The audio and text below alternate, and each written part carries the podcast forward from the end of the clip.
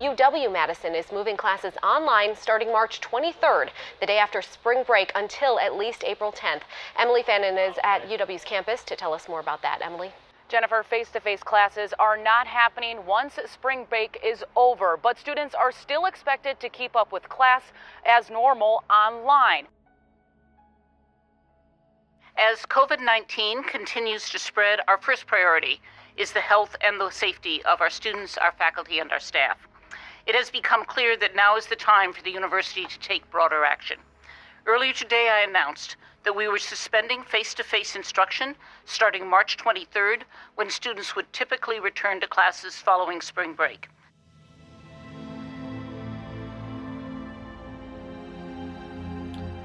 Hi, my name is Daniel Johnson, and I'm the Director of Technology and Campus Ministry Engagement here at Upper House. I wanted to sit down with five different campus ministry and church organizations serving students at UW Madison to have a conversation about how the global pandemic has impacted, influenced, and changed their ministries here on this campus.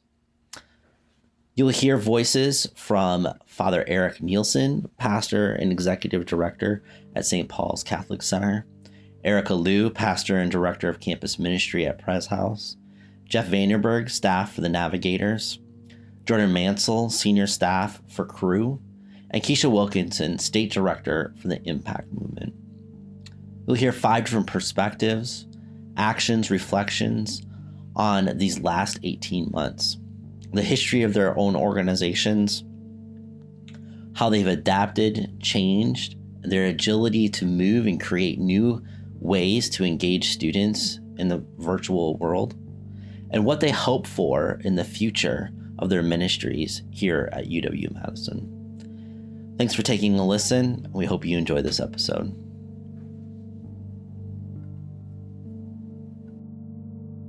Speed. It is an interesting um, history because Catholics started coming here back in the 1800s, and at the time it was thought, you know, why why would a Catholic go to the secular university? Because you know we have Marquette, you know, and the, and the Catholic tradition is very much into education, right? And so, you know, you don't want to go to that secular university. But Catholics came here nonetheless, first of all, because it was free and it was available. And, you know, we want to branch out a little bit, right? And so the Catholics on campus, you know, there was a certain, you know, mindset that had a little bit of a bias towards Catholicism. So they didn't like that. And so they started to band together and form a little group called the Melvin House. And little by little, they asked for some pastoral care because the students at Lakeshore weren't making the trek all the way up to Holy Redeemer on, uh, the middle of State Street. And so um, a priest was appointed by the Archbishop of Milwaukee um, to start a campus center at the University of Wisconsin Madison. So he built the first one, the first church in 1906, right there on the lower end of State Street and it was the, actually the first um, campus center at a secular university that was Catholic in the country. So we kind of have that proud, you know, distinction. So it's, um, you know, it's had its ups and downs since then. It was, you know, a very famous place to go in the 60s. It was probably on the forefront of the changes of Vatican II and it was seen as a very progressive uh, campus center. And since then, it has taken a little bit more of a turn in a more conservative direction as we find more young people are looking for something a little bit more stable, you know, to hold on to when it comes to faith than things that are just a little bit more out there. So, you know, the new building kind of reflects that. So when we built the new building, we showed like a thousand slides to a bunch of freshmen and sophomores and juniors. And they just wanted a building that was more traditional and evoked more of the, you know, the transcendence of our faith. So that's why we have the building that we have right now. Pres House is a Presbyterian campus ministry. And in 1907, Christ Presbyterian Church, which is a local church in town, it's now on Gorham. But in 1907, the church there were concerned about the young adults at the university and them not having kind of spiritual guidance and support. So they actually brought a pastor Reverend Matthew Allison to come be their campus minister. And at that time, the church was actually up by the Capitol. And so he came to campus and he was ministering to students. And then that church burned down um, and they rebuilt. And when they rebuilt, at that point, the students were like, "Hey, this is too far away," and so they purchased a house at the corner. Well, it wasn't the corner then; it was just I think State Street. And they purchased a house. It was the Fitch House to kind of do campus ministry there. And uh, Fitch House quickly turned into Pres House because it was literally a house and short for Presbyterian House, as students like to nickname everything. And so that was in the, um, I actually don't know what year that was, but sometime after 1907. And eventually they outgrew it, and plans were made to build a kind of student center and actually housing at that point.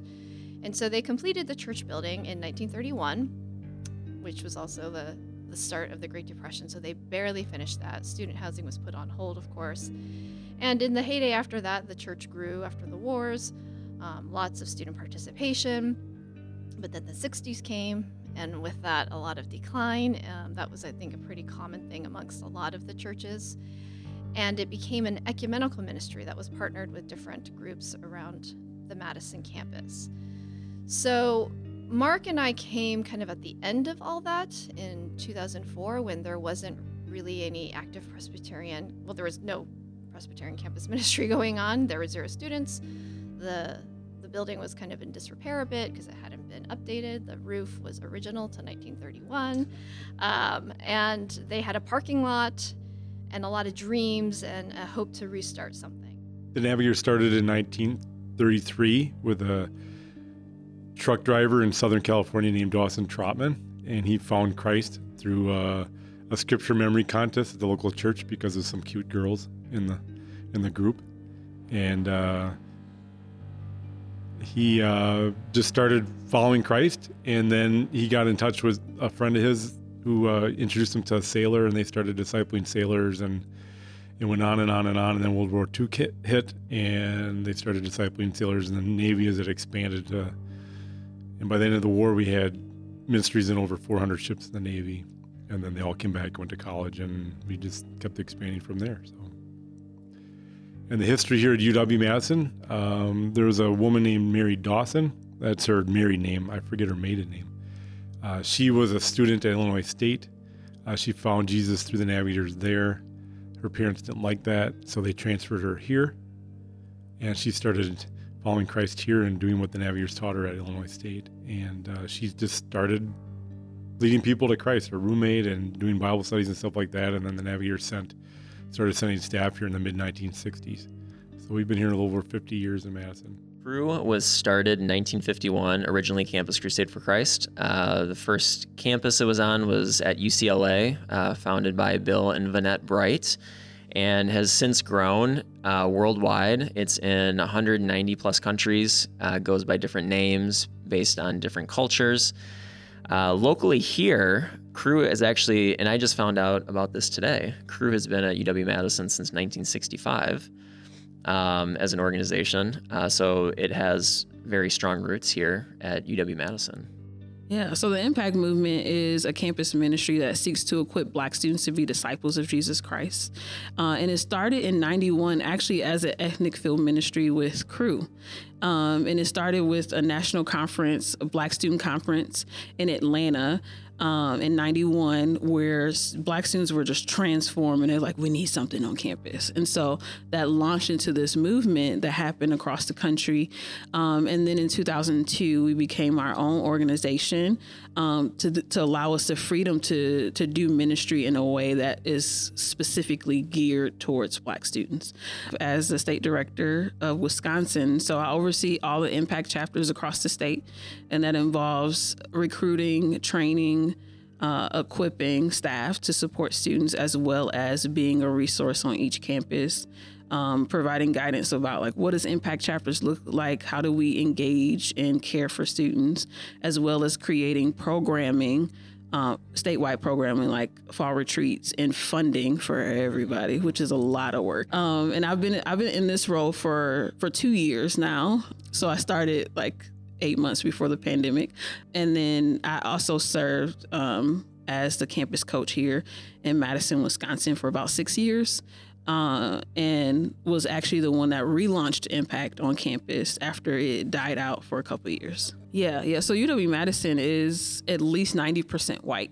Um, and the population of black students over the several years have been around 2% to 2.3% black.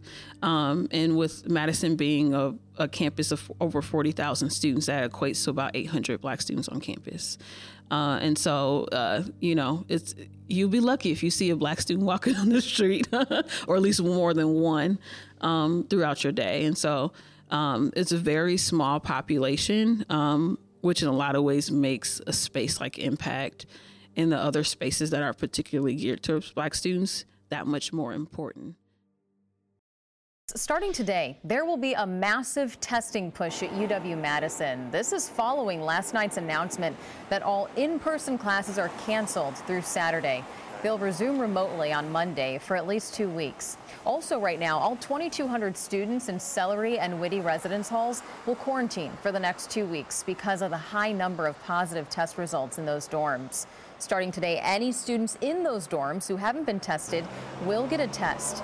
The university suggests students not travel home during this two week period to prevent the virus from spreading. And the chancellor issued a statement reading Our contact tracing has not revealed any evidence of transmission from in person instruction.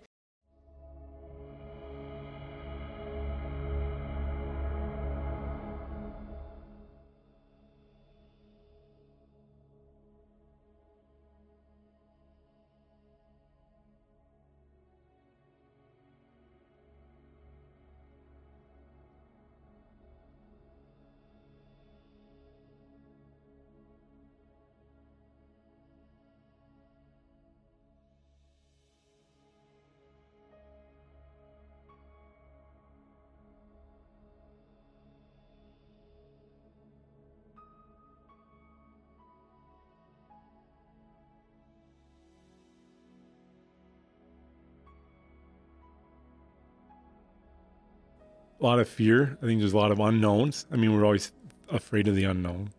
So that was the main the main one. Um, campus ministry was just weird because the students were scattering to the four winds and trying to keep up with them and trying to figure out how to help them and how to stay connected with them. And then all this online platform started coming about. I mean, I don't think I knew what Zoom was much before the pandemic. Yeah, you know, I remember that week because we had a university religious workers meeting, which is a, you know, an organization of different religious workers on campus, and it was at Hillel, and it was the last in-person meeting we had until just this past month. And the sense of watching it unfold and disbelief and also what do we need to do in this immediacy because none of us had any idea how long it would last. And so I think initially um, in, a, in, an immediate crisis, I, I, usually turn to straight like, well, what do we just need to take care of to make sure everyone is safe? And so we kind of quickly made decisions about getting on virtually with because all students were going home anyway with spring break and making plans to continue to stay connected virtually, not knowing how long that would last. And um, I think along with the rest of the world, we were just all in that same place of shock, but like, okay, well, I guess we'll hunker down and then as it continued on, there was a sense of, well, how do we now adapt to do ministry when everything of the way we do it is about getting together in person and having an embodied presence and you know eating meals together all that that was that that wasn't possible. And so uh, you know i was concerned because it, it's not easy to tell how a student is doing if you can't literally see them. Um, you know you do video to a degree but it, it's just limited. There are just limits to that well, yeah, I, I definitely remember the day it happened because we had just had our fundraising dinner uh, the day before uh, kind of everything shut down in the country. And we, the following day, we had uh, our staff, we had a day with the Lord. So we were all separate doing our things, and all of a sudden our phones started blowing up from students, from each other being like, what's happening on campus? I don't think we're able to meet. I think they're sending students home. Uh, I think, like many people, you know, we thought it was temporary. You know, I thought it was just going to be up till spring break. I sort of remember thinking it was kind of an annoyance. Um, you know, we certainly wanted to stay positive. Um, and so we thought for a number of weeks, like, well, maybe we could up our online game. Maybe there's people out there who wouldn't step foot into a weekly meeting, but would feel comfortable with coming online to watch it. Um, so we we certainly had high hopes, and you know, it's kind of funny even looking back because we didn't meet in a large hall, but instead we had these small groups that were packed into houses. you know, this is before masks were a thing, and uh, I realized I'm like, maybe that was even less safe than just meeting in a large group space. And so, yeah, like like many people, I thought it was temporary. You know, thought it was going to be kind of just a, a bump along the way. Yeah, grief. Um, everything literally shut down um, right when we were like really, really ramping up for the, the spring. Um, and we were actually preparing to take 50 students to um, uh, Atlanta and Montgomery to have an experience to learn about um, like terror that has been done to Black bodies and and consider like in spite of what we've experienced as a people, why do we still choose to follow Jesus? And so I was grieving because it was my first time leading a national event. Um, and I had a good number of UW Madison students and, and students across the state that were going to go. And literally, like three days before we were supposed to leave, it was canceled and everything shut down. And so it was grief, um, a lot of grief. Um, and it took us some time to actually shift and decide what does it look like for us to still have community uh, and but also recognize that we're in this interesting place that we never experienced before and and be okay that things are not going to be um, what we expected them to be. So um, when it first came you know we, we all went into quarantine right? And being a sacramental church it's just hard to go into quarantine you know because you know we very much look at those gospel passages where Jesus reached out and touched people and, you know, touching lepers and also, you know, people with blood flows and, you know, and so that's what we want to do. Um, so for quarantine, interestingly enough, what I decided to do and what we did do was since everybody had to work from home, I moved the whole staff to St. Paul's so that could be our home. So we could all keep working at home. And so we all worked at the student center. The women lived upstairs, the men lived down in the basement. There's a couple showers down in the basement. There's a couple showers upstairs. And uh, we were one big happy family of like 25 people for the whole quarantine period. And so we did all of our virtual things from there. We still had mass. Um, we heard confessions through the window as people walked by. And um, I was just talking to a student today or not a student, uh, somebody that was quarantined with us. And she said it was the happiest 34 days of her life, or however long quarantine went, because we were just all one big happy family. And the student center was big enough that during the day you weren't on top of each other. You know what I mean? So you didn't feel like you were like sequestered with, you know. So that was our approach to to quarantine.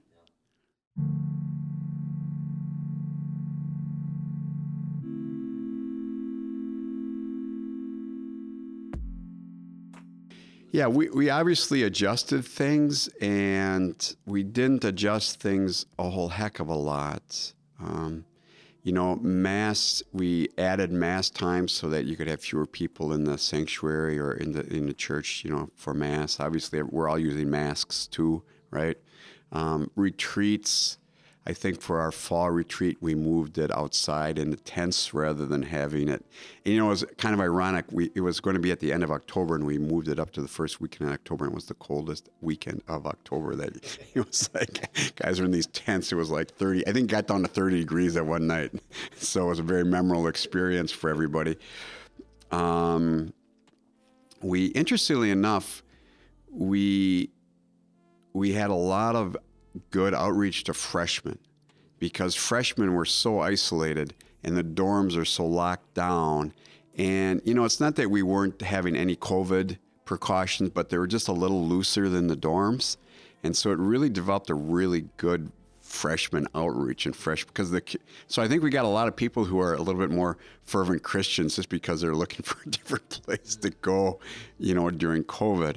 So in some ways it was kind of, it was a successful year for us. I don't know if we learned much, for the simple reason that I kind of saw last year as a one off, you know, and I didn't want to adapt life too much to just a one off experience. Now we come back this year and it's not quite it wasn't the one-off that we thought it was going to be. So maybe I should have been paying, you know, a little bit, more, a little bit more attention. but, but, this year seems to be a little bit of a not quite a one-off. It's a little bit more, you know, people are just more relaxed about the whole thing than they were last year. So it's a little bit of a hybrid. So, you know, I don't really know if I've learned much yet about what to do. I've, I've learned things that don't work. Perhaps I think that for us as Catholics too many virtual things just don't work. You know, I mean, you want to receive communion, you want to go to confession, you want to eat with other people in community. That our ministry is built around our ministry is really built around those three things. You know, coming to mass, receiving communion, going to confession, receiving absolution, and sitting with people and having food. You know, if, if we take that away, we it's we, we had a pretty bleak ministry. So yeah, so we shifted from doing um, our typical regular meetings to um, really doing a lot of stuff statewide to kind of lessen the pressure off of each individual campus. And so um, we did times of prayer uh, that was like really helpful for students because uh, they were really struggling, uh, as well as each campus leader, like student leaders and staff, all came up with like a three minute devotional. And so we were like, we need to give them the word. and so uh, twice a week, a devotional will be released on Instagram and Facebook for students. And then the individual campuses would create spaces for discussion around those um, those those devotionals. Uh, and then we also did lives where we had speakers come and talk about talk about COVID and what we need to be doing to be safe. But then we also had someone that came to talk about relationships and someone else to talk about community and justice and different things like that. And so we created spaces that we know where students will enter in um, and created space where they can just have discussion and be connecting with people. Um, it, even if they can't be in person, they could connect verbally. Yeah, the big thing we do at the end of the semester, besides our spring break trip, uh, we had to cancel our trip to Colorado, which is a bummer because I love mountains, was recruiting our leaders for the next year. And so, and those would be the new people in the ministry. And so it was really weird to like be interviewing people that I had very little contact with. Um, we're doing that on Zoom and getting them and trying to get to know them because we do so much to build relationships. And at the end of the year, the new people, I've only spent a little bit of time with them and me in particular, because the fall before I was on sabbatical, so I was just getting to know the students. I was only on campus for six weeks before the pandemic hit. So we start each year with a student leader retreat, and we typically go away for a weekend. Uh, that wasn't going to happen, and one of the challenges we had was that the local requirements and the UW requirements and all these layers of government had different rules and regulations we had to follow, and so it was really hard to plan too far in advance. And so the UW was putting out edicts of what we could do and couldn't do, and I'm like, holy cow, we could meet in a park. And so we did that one night. Then we sent everybody back to their their house, their apartment or whatever. And the next day, we all met out of the county because the neighboring county had uh, less restrictions. And so we just met at a church there and we did our thing. Um, it was much more chaotic and compact and full than our usually more relaxing weekend. But uh, so we did that, and then we started recruiting on campus, which is really weird. Uh, the students were all crazy outside. I mean, there's so many people meeting outside because they couldn't really meet in the dorms. And I came up with this stick to handle flyers because you had to be social distance, right? And I personally call it a silly stick. Um, it's basically a, a, five foot stick with a clothespin on the end. You could put a flyer on it and hand it to people. And it was so silly, kind of got people's attention. They kind of smiled and took the flyer. Um, we just try to do what we could, try to meet new people, but it's really hard to start and build new relationships online. Uh, we could maintain relationships we already had. And we made a couple connections early on in the semester. A few people came to Christ, that sort of thing. But we didn't see much fruit. And talking with some other friends in other ministries, it didn't seem like they had much success either with that. And I mean, we do a lot of stuff outside. We do our weekly meetings called Nav Night and we do them in a park. We had campfires. I remember in the fall, the last one we did, it was like 25 degrees outside. And we're trying to get lights on the speaker and and uh, zooming that out to people who wanted to zoom. It was really crazy, but everybody had a good attitude, and we did it. And so another challenge we had was there's a lot of um, emotional health issues, and we did a lot of shepherding, a lot more shepherding than normal. Uh, conflict resolution with apartments, um, people just butting heads because they're there all the time, and it was just really challenging. I think the students really miss walking between classes. They may not admit it, but I think that it's a good thing. They got to go to class and they got to walk somewhere else, and then go to class and walk somewhere else. And now they just, you know, they log off their their computer from class and watch a video or play a video game or go eat some candy bar or something and not get any movement in their bodies. Uh, yeah. So finish out finishing out that semester, um, I remember a lot of students very quickly developed Zoom fatigue, uh, which I didn't even know what Zoom was before COVID hit. So that would have been a term that I'm like, what does that even mean? Um, it, it was a mixed bag of emotions on our staff team. Um, some staff, I think, you know, handled it well. Uh, some weren't. Um, and then we even had some interns that, uh, you know, visibly looked like they maybe were even checking out of ministry. And I don't think uh, a lot of people necessarily realize how much ministry staff actually went through like during this time and just the amount of isolation that was created because of you know the pandemic. Um, very very sadly, uh, a couple months after the pandemic hit, uh, we had a student who took his life. Um, I know that depression, mental health, suicides were on the rise. Um, you know, there was a lot going on in this student's life already, and the fact that he was isolated from his friends, back in a different state. I'm sure, you know, definitely didn't help in that situation. Um, even the m- months uh, after the um, shutdown had happened and COVID had hit, you know, I had a number of students and supporters who would either call me, text me, or even face to face were very frustrated over a lot of things um, you know, things related to masks, no masks, meeting in person, not meeting in person, how big is too big, how close is too close. Um, and I think, you know, there's many people that just had a very narrow or simplistic view of what was best for everyone. Um, and that made it really difficult to keep the unity.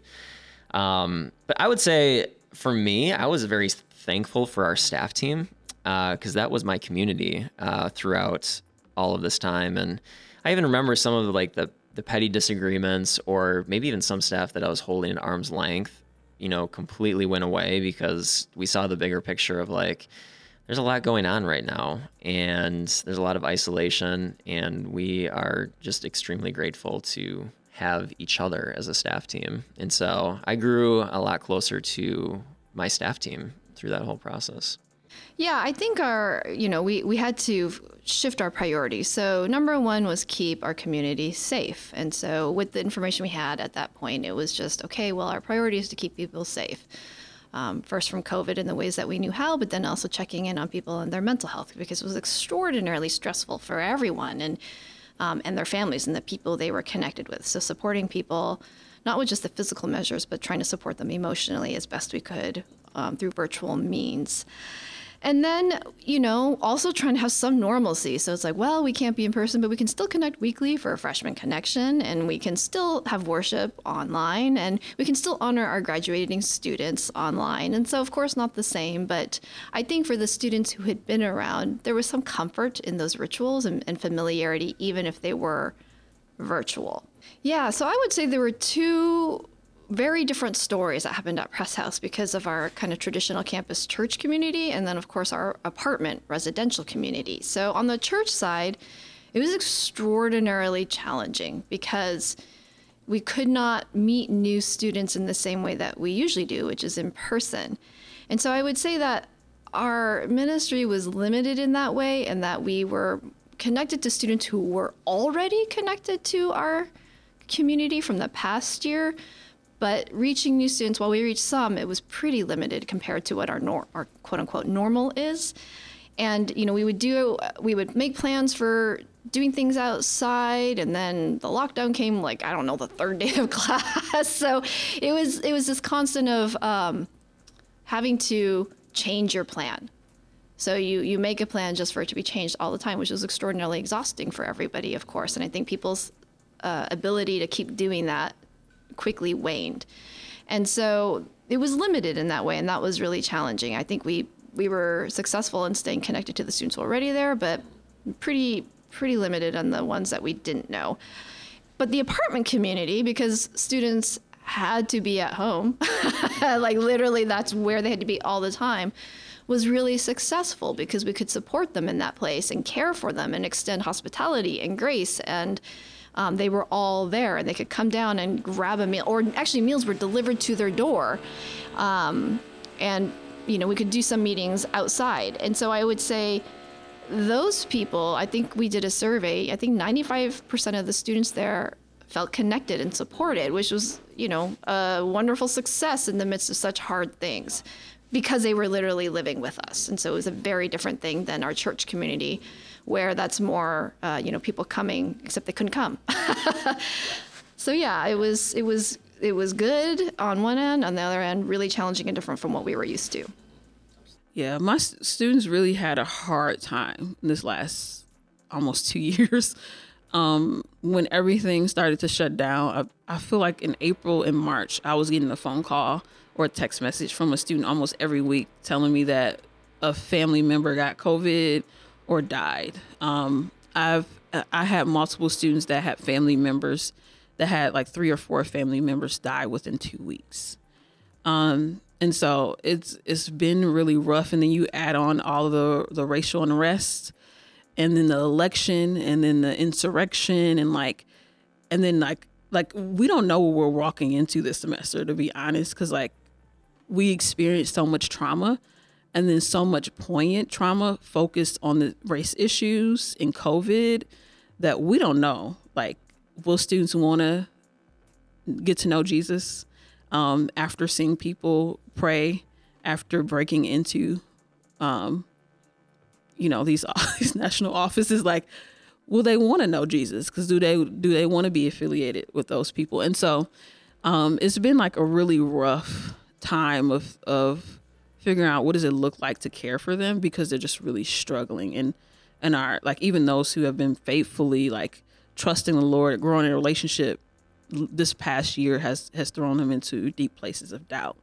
Um, and so what does it look like? Like I feel like we're struggling with like what does it seriously look like to to support that, um, to support them and allow them to explore this place of doubt um, that wouldn't draw them away from God, but draw him, draw them towards Him.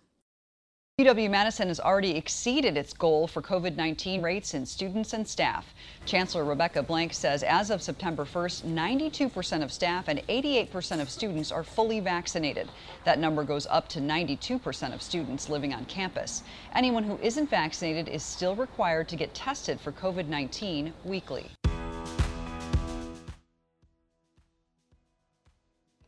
I think, I hope students see their mortality because of the pandemic and it's a reality and they need to live for eternity and not for the moment. My dream is just people would be the spirit would move and they'd be drawn to jesus that they'd be drawn and convicted of their need for him and that we would see fruit like we haven't seen before.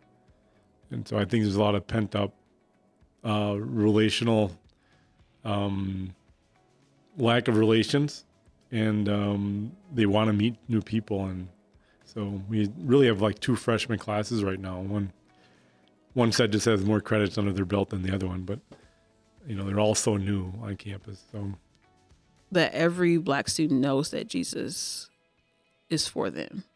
I think the thing that has been breaking my heart is that uh, the way that we have presented the gospel and the the way that we share what is scripture, like what is biblical and what is not, has isolated people of color uh, and made them feel like who they are is sinful. And I think I think my my my desire is that even if not every black student come to know Jesus or make a decision for Jesus, that they all know that he died for them too.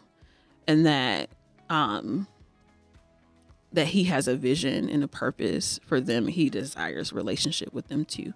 Um, that they're able to see the fullness of the gospel that includes justice, that that includes forgiveness of their sins, that includes um, a new kingdom that doesn't represent what we're living in now, um, that doesn't allow injustice to reign or value one culture over another.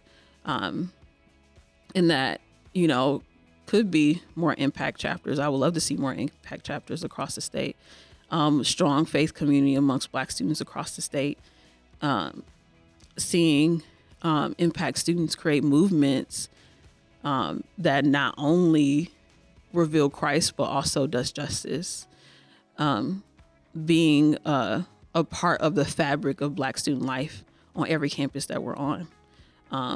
Where students, where black students decide we're going to do something, we need to call impact. Like that's that is my like desire for each campus to be a part of whatever black students are doing on campus because God wants to be a part of what black students are doing, all students. And so, what does it look like for us to be a part of the fabric of black community on every campus? Yeah, my hope is my first hope is that they would join some sort of a small community where they can make some good friends. You know, it's hard to be a Christian without a good friend who is also striving to be a good Christian. So that's my first hope. And then my second hope is that they would give up serious sin. You know that um, you know this because as Catholics we you know have a firm conviction that you know we, we sin every day, but there are some sins that definitely alienate us from Christ, and we want to eliminate those from our life. And some of those sins are pretty common to college students, so we, we don't, you know them as well as I do, okay? Um, so that's, you know, my next hope is that they would give up those sins. And then after they'd abandoned, abandoned those, at least, you know, turn, tried to turn their back on them, that they would develop a personal relationship with our Lord Jesus based on a regular, consistent life of prayer, you know, using scripture, and that that's a prayer life that they can take with them then wherever they go in the world. You know, that they don't have to have the perfect parish, you know, they don't have to have the perfect community, that wherever they go, they'll be able to take with them this relationship that they have with our with our Lord Jesus, you know, based on a daily life of prayer. So those that's those are my three, you know, big hopes for every for every student you know, I certainly think that this season has left many of us um, hopeless in a lot of things that we might have put hope in in the world. Um, I think a lot of people are uh, questioning humanity, uh, progress as human culture, um, you know, our leaders. And we want to shine hope in areas where others have failed to find lasting hope.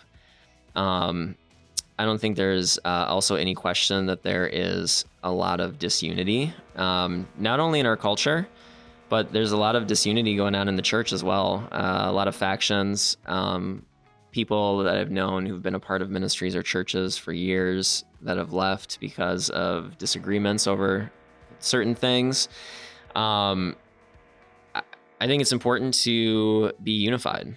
Uh, and in fact, our first series, um, our first talk series in Badger Cru leading up to Fall Getaway, is on unity and the importance of it. Um, you know, I and I think if we can learn a lot from the culture of Jews, Gentiles, and Romans and how they had to coexist in a church together, um, I think we can certainly learn a lot about that given a lot of differences that we might see in ministries.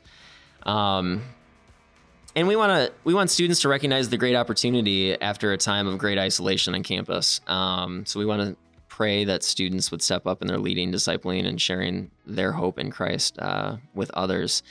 Um, so yeah, praying for that, praying for um, that factions and dissensions won't come upon us. Um, pray as we realize that the pandemic will perhaps impact our ministry for years because many of those leaders that we might have lost out on, it means we have less laborers uh, in the upcoming years uh, for a time on campus.